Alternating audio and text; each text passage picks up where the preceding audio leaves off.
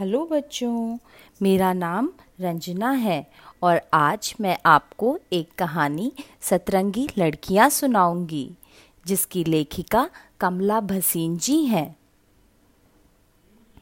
क्या सब लड़कियाँ एक जैसी होती हैं?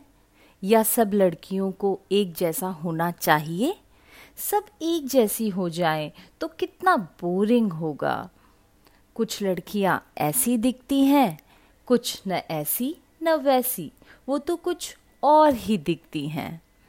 कुछ लड़कियाँ फ्रॉक पहनती हैं, कुछ नेकर या शॉर्ट्स में चहकती हैं, कुछ घगरी या लहंगे में होती हैं, कुछ तो अपने पिताजी का कुर्ता चढ़ा लेती हैं।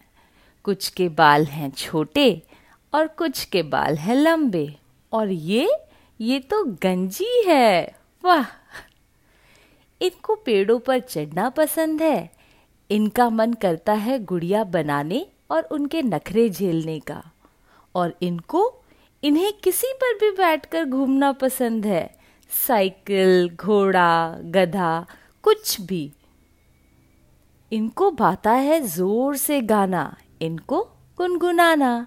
इन्हें शौक है पतंगबाजी का, गिल्ली डंडा खेलने का। कुछ लड़कियों को घर में रहना पिताजी की गोदी में बैठना पसंद है, कुछ को घर से भागना पसंद है। उनका मन तो खेल के मैदान में ही लगता है। इन्हें सजना धजना पसंद है। इनके पास न सजने धजने का वक्त है, न शौक। ये तो फटे कपड़ों और बिखरे बालों में मस्त हैं। लड़कियाँ कभी कभी शांत होती हैं, पर कभी कभी वे नटखट और शरारती भी होती हैं। और लड़कियों को कभी कभी बहुत गुस्सा आता है और वे खूब चिल्लाती हैं।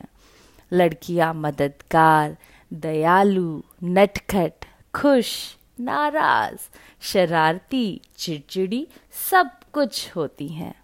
बच्चे जैसे भी बनना चाहें बन सकते हैं, क्योंकि हर एक बच्चा अपने आप में अनोखा है।